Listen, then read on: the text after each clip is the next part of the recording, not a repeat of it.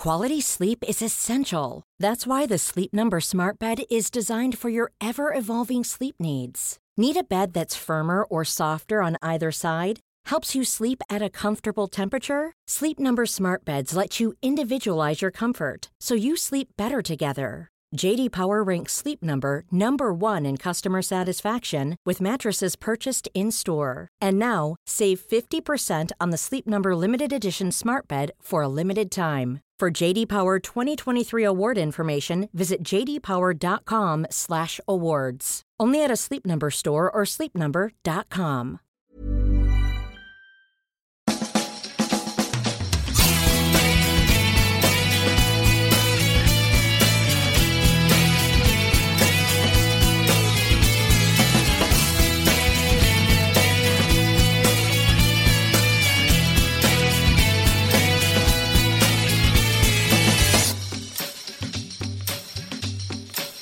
Hello and welcome to a brand new Arseblog Arsecast right here on arseblog.com. How are you? Hope you're well. Hope you and yours are doing fine. Wherever you are in the world isn't on fire or some shit like that. That would be that would be good. And as ever, thank you very much indeed for being here. Um, you will probably be able to gauge from my voice that I am not um, at 100% today. Physically, I'm like. And mentally, I'm a bit like.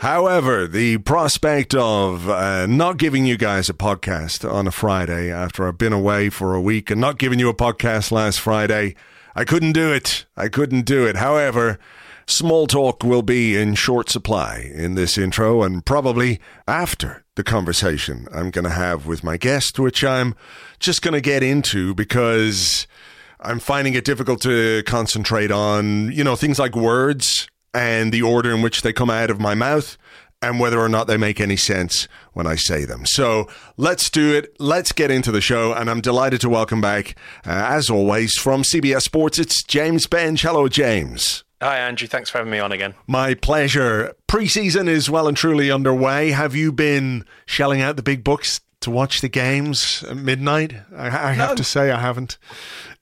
no, it wasn't the game in Orlando was sort of delayed by an hour or something as well. Because hmm. and I'm just like, God, I pity the the poor fools. Once myself that had to sort of stay up until the crack of well beyond the crack of dawn probably hmm.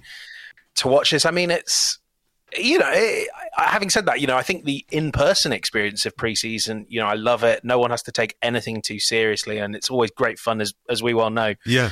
on those on those US tours or wherever they go. But yeah, six pounds is an awful lot of money for me to you know watch some of the uh, Arsenal B team when I'm trying to get to sleep or whatever. It's not not something that has even tempted me for a moment. Yeah, yeah, yeah. And I think, you know, uh, when games are on at those sort of inhospitable times, we have to um, t- uh, step back and remember our uh, esteemed compatriots around the world, colleagues around the world, Arsenal fans around the world, for whom this is normal. You know, getting up at, uh, as our, our friend Tim might say, 7 a.m. kickoff. Uh, You know, you know, or you could be staying up until the middle of the night or getting up at four o'clock in the morning if you're down under, whatever it might be. So it gives you that little bit of perspective on the commitments that fans across the world make to watch Arsenal. Um, you know, and fair play to them. They do it week in, week out for games that matter, but it's, you know, for uh, grizzled old veterans like us staying up till one o'clock in Oh, the I don't- morning. I'd have sacked it off for the games that matter as well. Look at those kickoffs; it's horrible. Not a can't chance. say that. You can't say that. But look, it is it is a a fun time for everyone out there. And from what I'm uh, seeing online, uh, talking to James on on Tuesday for the Arsecast Extra, the I think the benefit of preseason, if we're looking at it um, beyond what it means for Mikel Arteta and his team, as we know, it's fitness exercise, bonding, getting everyone together, doing the hard work, all that kind of stuff.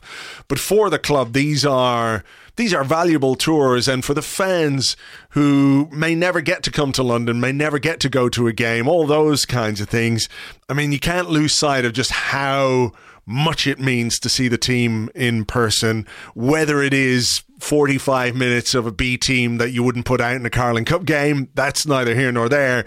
You do get a bit more in the second half or whatever it might be, but these these experiences for the fans are actually really important, even if you want to like put preseason in its sort of category of like this doesn't really matter too much. There are cer- certain aspects of it that really do.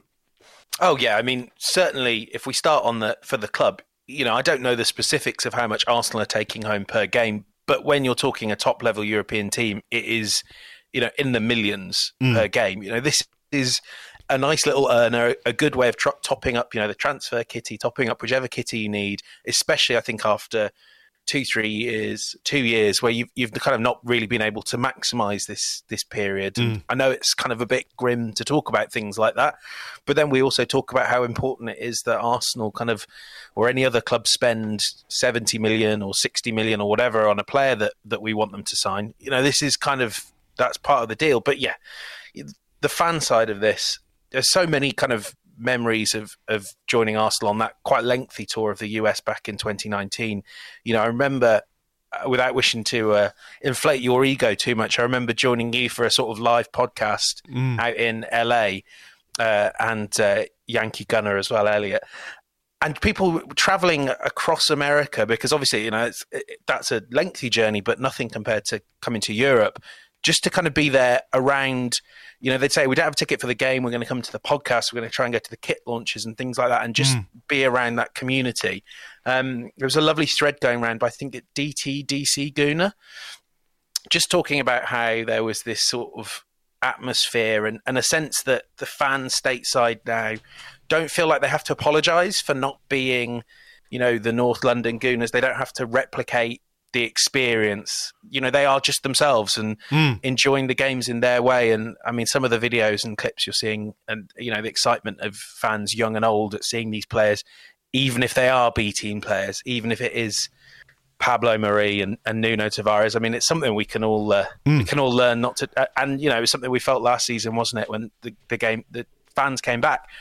That it's not something we want to take for granted anymore. And I, and I hope that continues long into next season. Yeah, I mean, the pressures of like wanting to achieve or needing to achieve as a football club, you know, they're there and they should be there and they should be part and parcel of any top football club. You know, this, this ambition, this desire to win things, then win them again, win them again, win them again. And that sort of creates talking points and discourse and things which can get a little bit um, circular, if you know what I mean. And, and at times you kind of forget like football is fun. It should be fun. It's not always fun. Sometimes it's terrible and painful. It kicks you in the in the right where you don't want to be kicked at the worst possible time, you know, but that kind of is necessary. So when the fun things happen again, um, you really enjoy them and and sort of trying to remind yourself that in spite of all the the stuff that happens around the world that we're not that uh, fond of, you can escape at a football game. You can escape with your mates. You can escape with, you know, people you don't know, whatever it might be. And that sense of fun, I think, that surrounds aspects of preseason is not always there during the season because uh, obviously the stakes are higher. You know, it doesn't really matter if Arsenal beat Orlando I was going to say Orlando Pirates, but it wasn't. It was or- Orlando City. That's the one from South Africa. It could well yeah, be. I'll, yeah, I'll, yeah. I knew I think that, it is. I'm okay. going to convince myself it is. Okay, all right. Uh, you know, but obviously you want Arsenal to win. Yes, Orlando Pirates. Um, yeah, they're in Johannesburg, so well done you. Uh, but Orlando City, of course, um, is uh, is a team that Arsenal beat in midweek but trying to remember, you know, that you can just go and have fun and uh, have a day out and enjoy all of it. Um, you know, I, I like that aspect of things because you know it'll get introspective pretty quickly. It's also just 90 minutes and maybe even up to two hours, however long, mm. where the discourse around a big football club isn't about showing ambition and making statements and all these things that everyone must do in the summer. Yeah. It's just about like having a bit of fun, and I think we also need to realize it's kind of about that for players as well. I'm not. I know some of my colleagues spoke to a few of the the first team out there, and they just said the atmosphere was was really phenomenal, and it's a group of lads that are obviously kind of in, enjoying a little trip out to America. I know it's not how many of us would um, spend mm. our time if we were flying out to America, our company's expense. But you know, they're en- they're enjoying spending time with each other and, and, building these bonds, and it's the same kind of across so many uh, Premier League clubs that that that's also what this time is for, yeah. not just you know obsessively drilling into transfers and and all that stuff. I think it's at this stage of the preseason, I, I start to enjoy a bit more than the um, the slog through the transfer market when we're waiting for the players to get back together. Because I don't think you should take much from the games, but it's nice to have things to talk around that are more than just you know yeah. who's signing and who's being the most ambitious and who's won the transfer window trophy. Well yes. And that you know we'll wait to uh, the end of august before we can find out who definitively has won the uh, the transfer window trophy the most important trophy of of uh, of them all as we know. Uh, you said something there and i was going to follow up on it but i'm in a bit of a brain fog at this moment in time so i can't remember exactly what it was and i'll just move on to uh, the next thing. I mean is there anything from you know uh, look, I'm not staying up late to watch the games, but I'm watching a bit of highlights, watching a few mm. clips here and there. Is there anything that sort of stood out from you from the preseason preparations yet? Eddie Nketiah looks pretty. Um, he looks like he's going to take some knocking off the ball. That was the. I mean, because that's something I can we can learn from preseason. Eddie Nketiah looks like he has kind of you know hit the gym hard, and I, I kind of really like that because he's always going to be the the fox in the box guy, isn't he? He's he's not he's got better at his build up work, but I think Nketiah's strengths are always going to be about, you know, he knows where the ball's going to bounce. And if he's just got kind of a bit of muscle, a bit of strength to overpower the defender as well as kind of outthink them, hmm. outburst mm. them, that's something I really like. Um, and it, interesting as well to see in that Orlando game. I, th- I think it wasn't the goal he scored, but there was a good shot where he showed some really nice quick feet in the penalty area. I'm sure he and Jesus, as much as they're in competition, will be working together. And I think one thing I'd like to see Nketiah pick up from Jesus is this ability to just twist and turn and find a shot. I think Eddie's quite instinctive. Mm. And maybe the next step for him in, in improving that penalty box side of his game is just if the ball drops to you, can you take two or three touches, get it out of your feet, and get a shot away? Jesus does that as well as anyone I've seen in the Premier League, I think and I'm yeah, I mean something for him for Nketiah to pick up, and it's good to see him doing well. Yeah, he uh, there was a picture during the rounds towards the end of the season where you know uh, he was standing there topless, shirt off. I think you would say topless has other connotations, but uh, certainly he looks like a young man that has been uh, spending some time in the gym. And if I remember from the brief highlights I saw of the Everton game, or was it? Did they play another one what one did they play before Everton? So there was N- Nuremberg. Could have been um, Nuremberg, yeah, with a couple of own goals, and a couple of yes. the own goals were a consequence of of Eddie's uh, good work in the box. I think one was a shot which um, deflected off the bar, or whatever it was.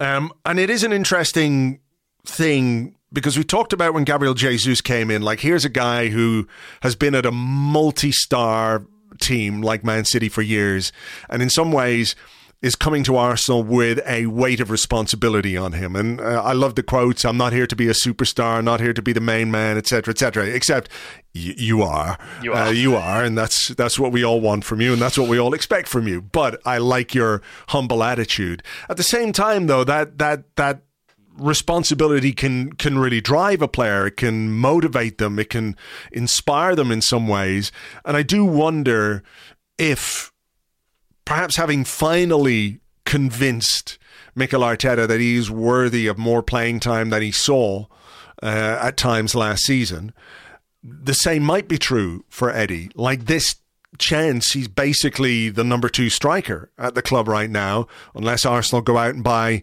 another centre forward. And I don't see that happening. So he is the number two behind Gabriel Jesus, but also could be a one two with Gabriel Jesus. Plenty of football, plenty of cup games, all of those kinds of things. Um, this is exactly the the chance, if you like, that he was looking for, and, and as you talked about so well on on the Beautiful Game podcast last year, you know, his his entire thing was if you give me the chance and I don't do it, fair enough. But if I never get the chance, you know, how am I supposed to feel about that? So here is his chance. I mean, it was in small part at the end of la- uh, last season as well when he got that run of games and did pretty well. But this is it again, isn't it? And with a, a measure of expectation now because of his place in the pecking order, the number, the salary, all those things that people use to sort of assess the expectation level they have around a player. Yeah, I mean, it's kind of, you know, of course, it's third striker to second striker but that is a, a, maybe a bigger step up in reality than it, it, it sounds in, in, practice. I'm sure he will start most of the Europa League games, but also, you know, how many of those games before he was given that run of starts was Nketiah the sort of smash glass in case of emergency will bring you on quite possibly when it, I mean at least one of Aubameyang and Lacazette, but quite often both mm. were on the pitch. You're going to have to go somewhere you know, it, and it, it is not like they are setting up a team. It, it's sort of like Eddie, just just do something, please. Mm. We, you know, we're begging you. Whereas now it's about how he is integrated into the way his team play from the offset, whether that's kind of as a kind of first reserve striker in the Premier League, where you can expect him to get a, a, lot of minutes. I think hopefully Arsenal will get into the habit of winning games more heavily so that, that he can come on, mm-hmm. except when Gabriel Jesus is chasing his many, many hat tricks. You've got to leave him on for them. um, but you know, he he will now be a part of how this team plays, not a desperation move. And I think what we saw late last season was he deserves more credit than many of us, myself included, gave him for the stuff he does outside the penalty area. You know, he really has obviously worked very hard because I didn't see this early in his Arsenal career on being a guy that can play with his back to goal. That Saka, Ødegaard can can bounce it off. I don't think he'll ever be his strength, but he knows now that's what he's going to need to do. He he knows he's going to have to be a a link man. He's not just going to be the wing and a prayer come on, try and nick us a goal, mm. Eddie. That's not Eddie anymore. That's a challenge to him. And, um, you know, I think that's what he wanted, as you say, on that beautiful game interview. The real sense I got was he was basically saying to Arteta, look, challenge me, test me. If I fail, like, you know, you, I'll go somewhere else and, and try and do it there. But he's been given that. I'm, you know, we've seen that most Arsenal Academy lads, when you ask them to step up, they tend to deliver. They're a smart bunch of kids, and um, yeah. I, I mean, he'll do well. I, well, I hope so as well because look, we've had players who've come through, but it's it's been a while since there's been like a, a, an academy, a true academy striker who's come in and made themselves a real regular in the team. And look, he's still got some way to go, plenty to prove. You know, I think he would be the first to admit that he's got lots to prove. Still, he's 22, uh, maybe just gone. Is he just gone 23? I can't remember, or he's just gone 22, one or the other. But, um, you know, still a very uh, young age for a player to come through from the academy. And there's something. I think quite romantic about that idea. I mean, I love Bukayo Saka. I love um, Emil Smith Rowe. I love the guys who've come through, who've maybe come from abroad and come through our academy. You think of the likes of uh, Hector Bellerin, Cesc Fabregas, players like that, who you know we think of as academy graduates, even if they came at an early age and perhaps we stole them from elsewhere. But you know, the the idea of a centre forward, a number nine. Well, he's you know he's not necessarily the number nine, obviously, but but that gives it an extra dimension, I think, you know, where, like you, I, I didn't really see it happening for him. I didn't think he was going to get the chance. I didn't know if necessarily he deserved the chance. But now I'm sort of much more invested than I thought I would be in Eddie. Um, so you know that that that homegrown centre forward thing. We've had some names. There have been plenty of them down the years. You know who almost made it, who nearly made, who were talked of as potential uh, breakthrough strikers, but never quite got there. Um, I mean, he looks like he's got a chance. Yeah, and that's all you want. I mean, hearing all that, it kind of brought me back to. I, I don't know if you've seen the the documentary that the club have done, the other documentary that the club have done uh, in their work on Hale End, inside Hale End, it's called. Not yet. If people, if people want to watch it, it's on the website. But just kind of seeing those early episodes, and you know, we were at an event with with Per Mertesacker and Jack Wilshere. I think what you kind of realise is for someone like a Jack, who I know played in a very different position to striker, but that you know, if this all works, if this even works to the level that Jack Wilshere did, where it was a few wonderful years and obviously not the whole career we all wanted for Wilshere at Arsenal. Mm. That it just ends up being something really special for the fan base, for the for the mm. player as well. Like you know, they will be thinking, you know, this is Eddie's club in the same way as Jack's club and Bukayo's club, and you know he's for Arsenal fans, he's their striker in a way that you know, no matter how great Gabriel Jesus is going to be, let's just talk it into existence. it's it's different to the the one that's been there more than half. Well, I mean, obviously, I know he came, he was at Chelsea first, but it's mm. been there for half his life or however long it may be. You know, those those bonds, it's it's irreplaceable. And you know, you look at the folklore of Arsenal; it is based around Tony Adams, Rocky, Bukayo Saka. Frankly, already that level of hero worship you only get if you are from, or you pretty much, pretty much only get if you're from the academy, or you know you're Thierry Henry and you're one of the greatest players that English football's ever seen. Sure. Yeah, yeah, I, I, know, I know where you're coming from. I mean, everyone loves the, the the idea of the homegrown player, and look, we've got plenty of those coming through at the moment as well. So let's hope, let's hope he can do that. I want to move on and talk a little bit about um, Alexander Zinchenko interesting signing. Um, Mikel Arteta was asked about where he might play because there's a lot of talk about where is his best position or where does he want to play, and he's played a lot at um, left back for Manchester City. Um, Mikel Arteta said he was a natural number ten early in his career. Can't have enough number tens, if you ask yes. me. We're getting back. Bill to, Arsenal's back. Back to business here, baby. Um, and he said we converted him to a left bla- uh, left back uh, where he can do a lot of things that we want in our way of playing. And he said that versatility is something that's going to be important for the team because we have players in that position who are more specific fullbacks. So I'm really happy.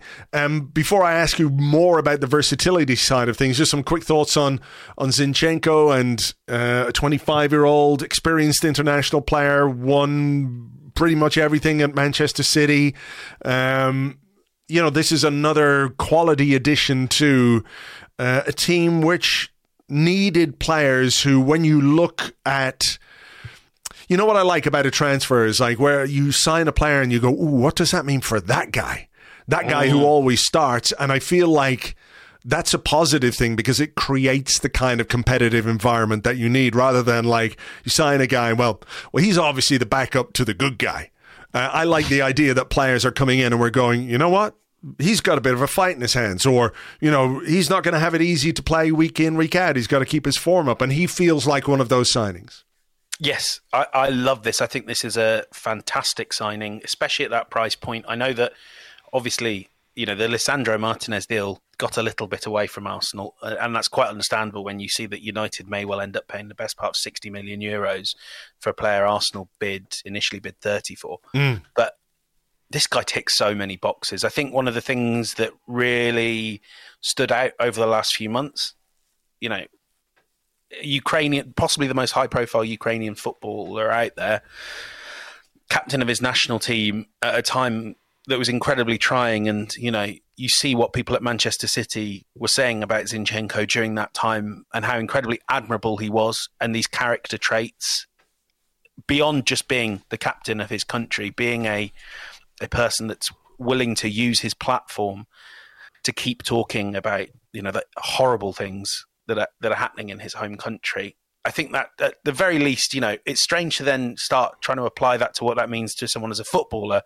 but it means you know you're getting a, an excellent individual, a role model, someone who you know you can rely on to give hundred percent. Mm. Saw quite a bit of him at City at the back end of last season. Whenever he did, he was seven, eight out of ten. But like you say, I think that the the joy of this signing for from an Arsenal perspective is Kieran Tierney knows he's got competition. He knows that, you know, I think it, it, it, it, may well be that he's the starting left back. And I think, you know, I look at this and my assumption, my assumption is that this is more of a, a pressure on Granit Xhaka and that left eight move. Mm. But hmm. both of them are going to feel it. And if Granit Xhaka starts playing really well, naturally what Mikel Arteta will do is go, well, gosh, Zinchenko's playing great, Xhaka's playing great. And if Kieran Tierney isn't, it becomes you know, sorry, mm. Kieran, you're going to have to drop out. We've got to make room for these players that are playing well, and and vice versa. If if Xhaka struggles, yeah. like you say, this is it's it's versatility, but it's starter quality versatility. I think he's going to go into this team and be one of the better players in that starting eleven. The the games he's had at an international stage, not least the you know fantastic performance for Ukraine against Scotland. This is such mm. a high bar he's setting as a as an eight. that's where I would like to see him play most of his minutes. I think that's just an area that Arsenal could take a step up. But you know, if and when Tierney goes down, he's not the best defensively uh, uh, as a left back, but he is a he's very capable of doing the sort of things that Arteta likes his fullbacks to do: tuck in, be an outlet for possession. Mm. I don't see much of a downside to it at all. No, I'm with you. I think it's uh, I think it's a very shrewd investment, a very shrewd signing, and he is versatile, as we say. Um, you know, he can play left eight, he can play left back. I'm sure he can play probably as a wing back. You know, when you play fullback in a Guardiola team, there are very specific demands on you, you know, as to where you have to be, where where you've got to stand, all that kind of stuff. And I'm sure the same will be true of, of Mikel Arteta. But it's true of, uh, and I made this point to James on on, on Tuesday on the Arsecast Extra. Like there's a there's a, a a running theme through many of the signings that we're making is players who can play in more than one position. Um, clearly Arsenal have needed to add depth to the squad, and one way you can do that is just buy loads of players. Which is fine, but Arsenal have too many players as it is right now, and need to get rid of some of them. Um, but you can also do it by having players who can play in multiple positions. And he was talked, uh, he was asked about versatility. He said it's one of the things and the way we can adapt structures, formations, and rotations within the squad and playing with the same players in a different way. To be more unpredictable is obviously important. And that is why we've recruited these players.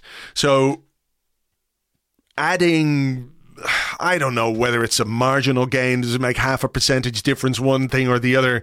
You know, because teams can adjust, managers can adjust, coaches can adjust from the sideline. If they don't, if you've done something that they don't necessarily expect you to do, you know, you can shift your formation mid game, and we've seen that happen plenty of times. So I don't know that it's a thing that you're going to go out and play a game, and the opposition are going to be, whoa where did that come from? But, you know, uh, Arsenal were predictable last season. You knew who was going to play, you knew who was going to play where, and that was because we just did not have enough players. And I just think about this, and I also think about it in light of the, the five subs rule as well, whereby basically you can change half your outfield team during the course of a game.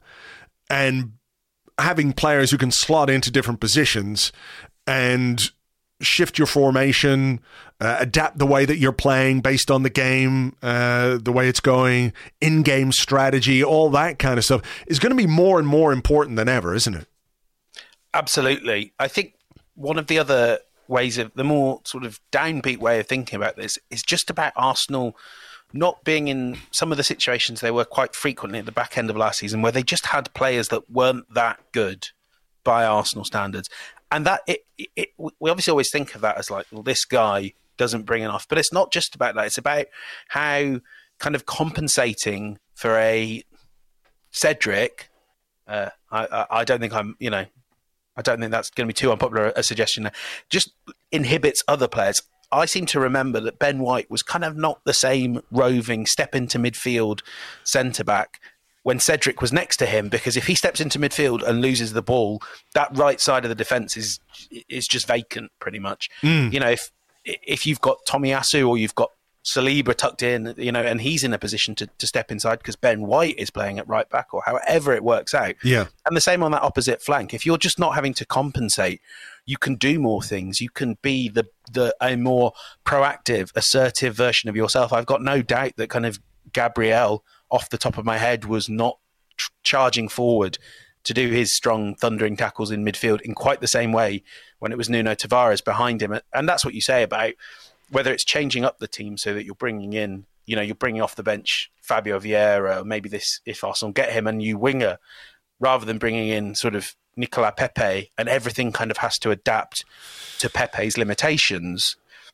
Yeah. You know, the players just adapt to each other's qualities. That to me seems a really good position. And I think, kind of, when you think who might be coming off the bench for Arsenal, I think a near fully strength Arsenal squad is going to be able to make five good changes every single game, and that's a great position for Arteta to be in and not one he was in a lot last season. I have to say. Yeah, true, true. Because you sometimes looked at the bench and went, "Well, yeah." Uh, not much is going to change there, and and mm. the the ability or inability to come from behind uh, and turn over a deficit in a game to end up either taking a point or a win is a, is a key issue. It is a, a an area for improvement uh, for this season ahead. But I wonder as well: Do we think about this from the perspective of players? Do you think players find like they all say, um, James did his interview with Fabio Vieira. He's got, oh, I like to be a ten, and you know we've got another ten with Zinchenko. We've got we've got all the tens, and everyone wants to be a ten, but you can't all play ten, and we don't even really play with a ten anyway. You've just got to like fit in. But do you think there's something? that players themselves might think, well, this is quite good. Like, you know, if you're if you're on the bench as a central defender, you're like, well, there's two reasons why I'm coming on you know, we have to make a change because players got injured or someone's got sent off, or it's Rob Holding to you know man up the uh, man up the lead that we're desperately trying to hang on to. I mean, those are the only ways you get on the pitch as a defender, right? You either get all hands on deck, or someone's got injured and you have to replace them, or someone's got sent off. You got to have a reshuffle. But if you're a Fabio Vieira, if you're a Zinchenko, if you're a Smith Rowe, if you're a Martinelli, and you haven't started the game, and you're thinking you know, I could come on in left eight. I could come on on the right. I could come on on the left. I could play in behind the striker. You know, all those kind of things increase the opportunities for players to make contributions as well. So I wonder about, you know, keeping them invested and, and for them to sort of rise to this challenge of versatility, if you want to call it that, by adding as many strings to their bow as they can. It's a really interesting point, and I think one thing I'm sort of intrigued by with this five sub five subs rule is do you end up having some players that just sort of gravitate into more of a finisher, you know, a finisher role? They come yeah. off the they, they, they you know in the obviously these aren't rolling substitutions, but you know in sports like the NBA, you mm. would have quite a, de- a, degree of competition for the sixth man of the year prize. And obviously, everyone will say they want to be a starter, and that's natural. And I'm sure Fabio Vieira, you know, would much rather be in Arsenal starting eleven than being the twelfth or thirteenth man off the bench. But I think it's a it's an opportunity to to really like you know embrace that. I think it's something that Nketiah could be really good at. You think of someone like Ole Gunnar Solskjaer and those great Manchester United teams of the turn of the century he made that role his own, and it was you know you could tell that, that here was a player with some tactical acumen who, helped by a, one of the great managers, knew when he came onto the pitch he kind of had been observing the game and knew how to positively impact it. I think that's maybe something like a I don't know, I'm kind of guessing a bit here, but someone like a Fabio Vieira, or if it's Ødegaard or Smith Rowe, you've got players that will really understand where the gaps are, where the pockets are, and, and can maybe exploit them in a way that, like you say, with with three subs, especially for a team like Arsenal, one of the, at least one of them was always given over to. Well, Christ, we've got to adapt to this red card we've just got, uh, and then another one, and then suddenly there's not many opportunities yeah, yeah, yeah. for the players and the managers to really sort of bend the game around from the bench. That will be intriguing. I think Arsenal have the sort of players who can do that. I guess the reality of having had so many red cards and that being kind of a big theme of Arteta's 10 years. I don't know how well Arteta will be able to do that, but, you know, give the guy some good mm. quality options and it, it should be a lot easier. Yeah, I do wonder. There was something that I did think about, you know, the. We've just been talking about versatility, but I wonder about the specialization of substitutes. Mm. If that might become a tactical thing in the next couple of years as these five subs become uh, everyone gets used to them commonplace. Like you know it used to be three from nine it's going to be five from nine three from seven then it was three from nine now it's going to be five from nine. So i wonder if in certain game situations whether it impacts game plans whether it impacts recruitment strategies like is there going to be a sort of run on six foot eight guys who aren't really that great, but you know, yeah, you're you sort of lump it to the big man kind of guy. I mean, it's industrial, but there is a reason why it is a theme in football, you know, because you can put pressure on the opposition that way. Do you then you know, counter that with six foot ten central defenders. Is there, I don't know how this is going to work. I mean, it might the game might just become more and more technical, but I also wonder if certain trends will emerge because of this five subs rule that, that we haven't really considered. I, I think there's quite an interesting case there with Arsenal. I don't know about you, but I struggled to see when they were, you know, when they were trying to sign Rafinha. I looked at him and thought, and I'm, I don't think he's an amazing footballer, to be frank, although he played very well for Leeds. I thought he's not he's not going to be the starter in the big games, but by God, he'd be good to come off the bench because, like you say, he was just going to be lightning quick. The fullbacks have just spent an hour or 55 minutes or mm. however long being tested by Saka and Odegaard, and they just go, "Oh, thank God, Saka's coming off the pitch. Martinelli's coming off the pitch. Who's this? Other- oh, fuck, it's Rafinha." Yeah, it's yeah, yeah. Like one of the, the, one of the paciest wingers in the Premier League. That, like, like you say, that's incredibly interesting. Um, yeah, bring Crouchy out of retirement as well. My my thing with England, I'm not sure I'm even over it yet.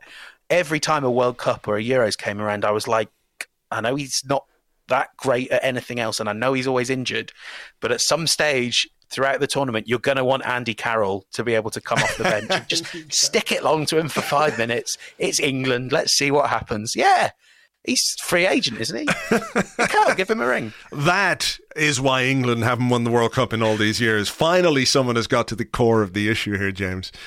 Thanks very much. You know, I know what you mean. I know you. And big, big guys have always had an impact. You know, you can think of uh, goals that we've conceded down the years. Fanogo. Uh, yeah. John Carew against us. You know, you oh. think about, yeah, I know, too soon. I know, I know. Uh, just before we move on, there is a little bit of captaincy talk and Mikel Arteta spoke about it during the week, sort of hinting that it is going to be Martin Odegaard. Um, I have a feeling it will be too. Any thoughts on that? Do you how do you view the captaincy, particularly in a team that's quite young now? Because you know there are some senior players in there, but if you're growing a side together, if you're going to try and develop a team that um, stays together, fingers crossed, successfully for quite a number of years, you're probably better giving the captaincy to one of those guys rather than one of the senior figures. And I'm not sure there is an outstanding candidate, you know, among those mm. uh, three or four senior senior players, if you like, that we have. Yeah, I, I think Odegaard is is absolutely fine. I I have a bit of a bee in my bonnet about the captaincy. I know a lot of people now do think of it as, you know, just a sort of fabric pl- cloth that, that people wear around that mm. it doesn't matter very much. Having said that, you know, I think when you kind of look at Arsenal post Vieira, you know, there's been quite a lot of turbulence in the dressing room, a lot of unhappiness, and the captaincy has largely you know, with the odd exception, it's largely been treated as a as a fop to senior players to stop them from leaving. You know, I think you could, as much as it was kind of thrust on him at the time, you could maybe even add Aubameyang to that list, but certainly Henri, Robin van Persie, players like that. And actually, and I'm stealing this from uh, an excellent book by Sam Walker called The Captain Class. If you look at kind of the, the the period when Arsenal were relatively successful and relatively cohesive, it was the, the, the era of Arteta as club captain, uh, Per Mertesacker as club captain, and, and I think a little bit Laurent Koscielny, but, but especially mm. those two. Settled dressing room, leaders who kind of led in the right way, and you knew were kind of at Arsenal for the rest of their career. That would be my challenge to Odegaard. If you want to be Arsenal captain, I mean, you don't have to stay forever, but let's not have kind of Arsenal's captain in, in two years being, you know, being targeted by Real Madrid or PSG or whoever, and it becoming a saga. Because I, I kind of think when you look back on it, of course it, it would have impacted the dressing room that club captains year in year out looked like they were off. Yeah. Um, I know that was a bit the case with Vieira, but especially Henri and Van Persie, they were gonna go they were given the armband, and then it was like, yeah, they'll mm. stay for one more year. You know, so, but but I think one one thing we have to acknowledge, like if in two years' time. Uh, Real Madrid or PSG or wherever it is want Martin Odegaard, it's because Martin Odegaard is playing at a level that, that clubs like that want. And I think that's something that we've been missing as well. Yeah. Like interest in our best players, like it puts you on edge, but at the same time, it reminds you that the players you've got are good you know, everyone is sort of until Bukayo Saka signs a new contract. If you say the words Saka and Man City in close contact, everyone's going to go, you know. But that's but that's uh, that's because he's good. That's because he's a really good player, and the consequence of having players like that in your squad is that other teams, richer teams, perhaps more successful teams, are going to want them and are going to try and take them. So I think that's something that we've got to uh, take into account when we have those discussions. But I do know what you mean, and I think there is something about. Uh, again, going back to responsibility, we talked about with Gabriel Jesus, with with Eddie Nketiah, that sometimes a player is just at the right moment to give them that extra bit of responsibility. I think we saw more from Martin Odegaard last season than we did in his six month loan spell. I'm looking for more again from him. I think he's capable of more in terms of goals and capable of more in terms of assists. But maybe having that responsibility, the the honor, if you like, of the captain's armband, um, can help. And I know there are many people who listen to this who will like long for the halcyon days of Tony Adams and the the kind of inspirational captain that that you can hang your hat on week in week out and that kind of character that kind of leader. But you know they're not there really. Those kinds of figures are very very rare. Um, so I think if you're always you know comparing well you're giving him the captaincy? But he's no Tony Adams you're you're always going to be disappointed. But I, you know, I think you can see with Odegaard, he's an intelligent guy, committed, works hard, has got the tactical eyes on the pitch of the manager, as we saw last season a number of times. And I think that responsibility, that level of trust between manager and player, is, is will be an important aspect of this decision. Well, I mean, he's a he's a model pro, isn't he? Like you say, for all the reasons you've listed. And I guess in a way, you know, take it back to the era of Tony Adams. Tony Adams was the the model professional of his of his era in that you know he'd I mean we can talk about you know all the things he did did off field mm. he'd overcame you know the great cultural problems of English football to become a a real genuine leader and obviously was forged in the in Arsenal as well and I think those were things that mattered to the dressing rooms of the 90s mm. and the early noughties nowadays what what what matters to them probably it probably doesn't help it probably wouldn't help Martin Odegaard's captaincy case if he'd overcome a drinking problem. Like that's not something that matters to professional footballers in 2022. Odegaard shows all the right things. You know, yeah, he's always one of the first ones in at training. He works hard. He mm. applies himself, and he you know carries out the manager's instructions. He doesn't make a fuss. You know, mm. going back to all that transfer talk, he's not someone that's being linked day in day out with a transfer and things like that. He gets on with things. Mm. Keeps his head down, does a good job. Yeah, that's probably. I still want it to be Aaron Ramsdale though. Just, just for the just for the uh, the chaos factor of all that. Yeah, yeah. I mean, Arteta says uh, of Odegaard uh, and his qualities, uh, his qualities we want as a captain. One of them is, is that he thinks about the team before himself, and that feels very uh, lined up with what we know about what Mikel Arteta wants from his players as well and quite like he was as a captain. Yeah, absolutely, absolutely. Right, just one other thing that I want to talk about. Um, actually, there was a another thing, but I'm not really going to talk about it now, and maybe it's a discussion for another day. Uh, it's about KSE and investment and the money they've spent, and I think I'll park that for another day, um, and we'll move on to something a little less serious, and that is the the all or nothing documentary is uh, imminently being released. Something that when it was announced, I was like, oh no, just don't know. Don't do that. Whatever. I mean, the money can't be good enough to do that. And then I found out they were being paid like 10 million pounds for it. And I still thought, nah, the money's not good enough to do that. what are you, what's going on here? Um, but as time has gone on and as we've seen various bits and pieces i'm i'm looking forward to this. I'm looking forward to watching this. Um, the trailer was out this week and there are a few little bits and pieces in there that we we know we're going to see. Um, what did you make of the trailer first of all? Oh, i'm really really excited about this. This is you know that that trailer for me, this was like Avengers level of excitement, where I was like, "Yes, we're getting all the hits. We are getting Mikel Arteta lose." It seems like he's going to be losing his rag about six times an episode. I don't know if he's if someone told him before the start of the season, they just sort of pointed him at, in the direction of all those Jose Mourinho memes, and were like, "Mikel, be very careful. But Yeah. like the meme potential of this show is going to be off the charts. I think that's always the worry, isn't it? It's probably what you were kind of vocalizing there. Yeah. the- there's a little bit of fear that rival supporters are going to absolutely rip you on social media. But luckily, the season was a clear step in the right direction, and I think it'll be really interesting to see kind of how what we all felt around the club that the players were were growing up.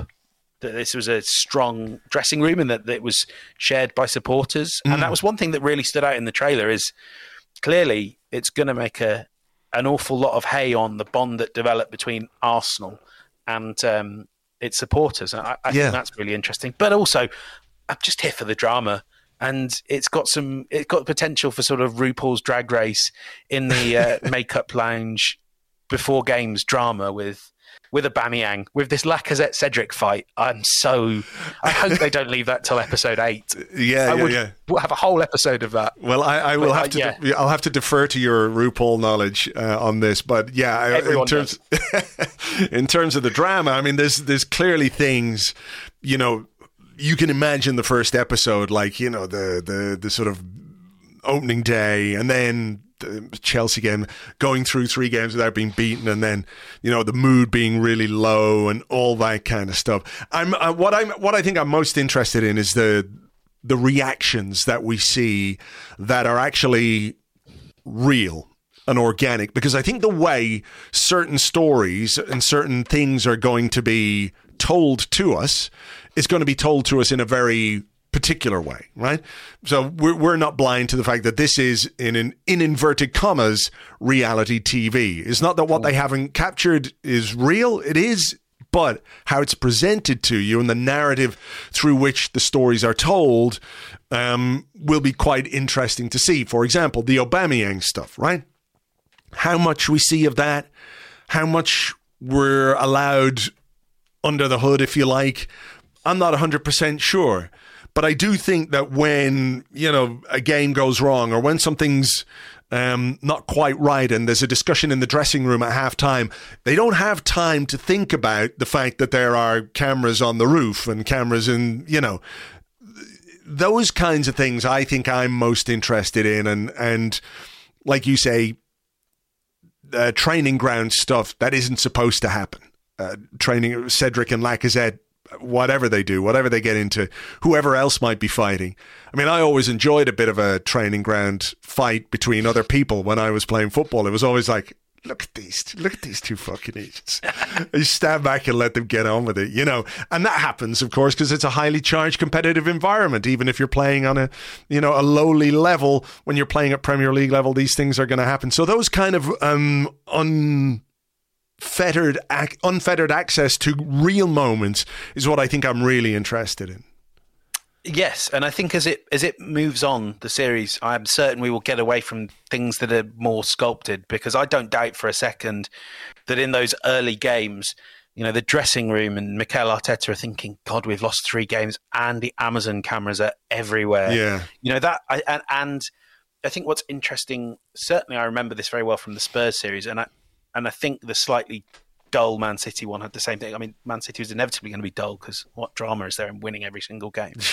but that that you don't see a lot of what happens early in the season because everyone's super conscious of the cameras and they're not letting themselves down. But equally, like kind of this is what we need to see. This sets the scene for the grand story um, that will be this Arsenal season, which is kind of it seems like from the trailer and you know Yeah. Kind of got to maybe speak to some guys around it. I get the sense it will be about this club reuniting uh, after so many years of, of discord and anger.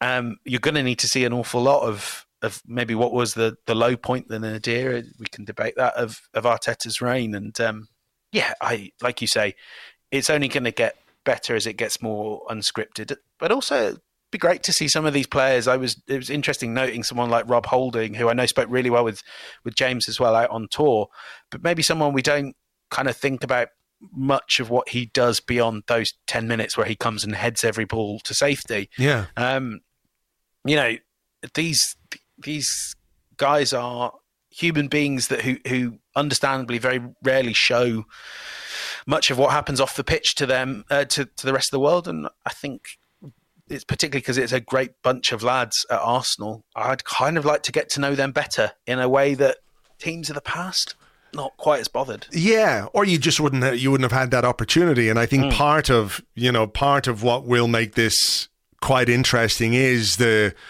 the complete well not complete shift but like the the huge frustration from those first three games to the point where you know which I think really began around the North London derby and the Leicester away game where you start going hey you know what? There could be something something going on here.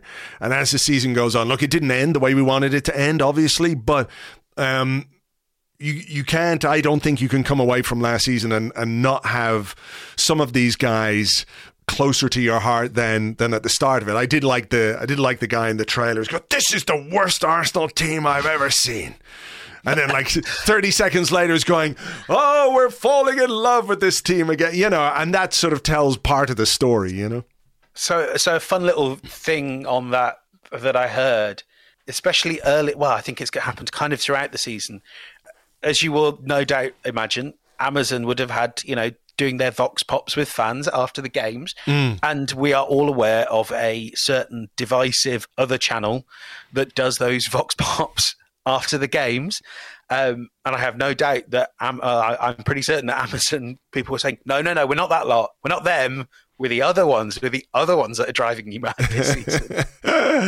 oh, look, it is going to be fun. I think. Um, I think when's the first one is out in August, isn't it? So we, we don't have too long to wait. Eve of the season, I think, is the first. Just before, yeah. Just, so you know, I mean, what's the worst that could happen? An embarrassing first couple of episodes where it's all about how bad Arsenal are, and then they lose at Selhurst Park. Yeah, on the opening day. Listen, is there any more upbeat note to leave a, a discussion on? I'm not sure. Look, I'm I'm confident. I'm confident. Uh, I'm trying to remain uh, upbeat, optimistic, and ready for the new season. But we've a way to go yet. James, as ever, thank you very much. We'll leave it there, and we'll talk to you again soon. Thanks for having me.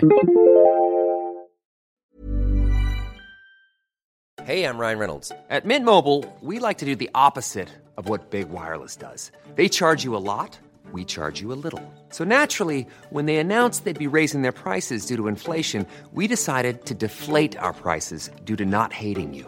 That's right. We're cutting the price of Mint Unlimited from $30 a month to just $15 a month. Give it a try at mintmobile.com slash switch. $45 upfront for three months plus taxes and fees. Promote for new customers for limited time. Unlimited more than 40 gigabytes per month. Slows. Full terms at mintmobile.com. Quality sleep is essential. That's why the Sleep Number Smart Bed is designed for your ever evolving sleep needs. Need a bed that's firmer or softer on either side? Helps you sleep at a comfortable temperature? Sleep Number Smart Beds let you individualize your comfort so you sleep better together. JD Power ranks Sleep Number number 1 in customer satisfaction with mattresses purchased in-store. And now, save 50% on the Sleep Number limited edition Smart Bed for a limited time. For JD Power 2023 award information, visit jdpower.com/awards. Only at a Sleep Number store or sleepnumber.com. Thank you very much indeed to James. You can find him on Twitter. He is at James Benge, at James Benge. Or is he at James underscore Benge? No, I'm pretty sure it's James Benge, but I will I will just uh, you know double check here for the sake of accuracy. He is at James No underscores whatsoever before, in the middle, or after. So thank you very much indeed to him. As always, thank you very much to you guys for being here. How am I feeling? A bit like this. So, uh, yeah, who knows? Who knows? Join us on Patreon tomorrow. We are going to have an Alexander Zinchenko uh, profile podcast. Myself and Phil Costa will do that for you Friday on Patreon, patreon.com forward slash arsblog. And you can also sign up for our fantasy football league in there. Big prizes. I'll tell you more about those on Monday. Oh no, on Tuesday, perhaps. Whenever it is, we're going to do the Arsecast Extra because James is traveling back from the US. So I suspect it'll probably be Tuesday of next week. I'll give you more details details of that. Right. I am going to uh, leave it there for this particular episode because uh, that is about as much as I've got in the tank. Thank you for being here as always, for downloading, for sharing, subscribing, and all the rest. Hope you enjoy the show, and we will catch you on the next one. Until then, folks, cheers. Bye bye.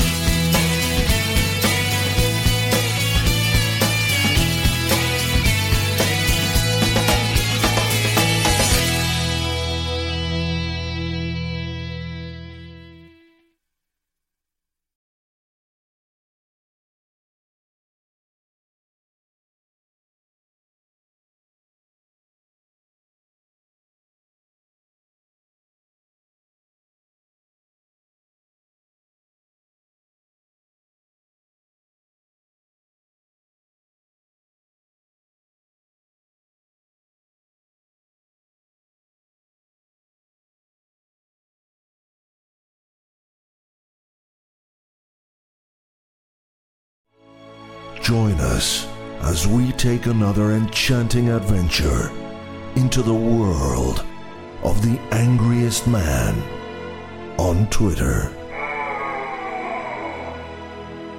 I hate all these people going on about how the weather's too hot. I remember when I was a kid, we had two days that were equally as hot, if not quite as hot, but probably not quite as hot. All this nonsense about how people are going to die because of hot weather and climate change and all that, give me a break. Is that a local council? Can you hear me? It's just that my entire house is underwater and also on fire, and the sea level appears to be rising very, very fast. I think I might be about to drown. And there's an actual sharknado in the distance. Hello? Is anyone there? Ah! Next week another madcap laugh a minute romp with the angriest man on Twitter. Everything is shit!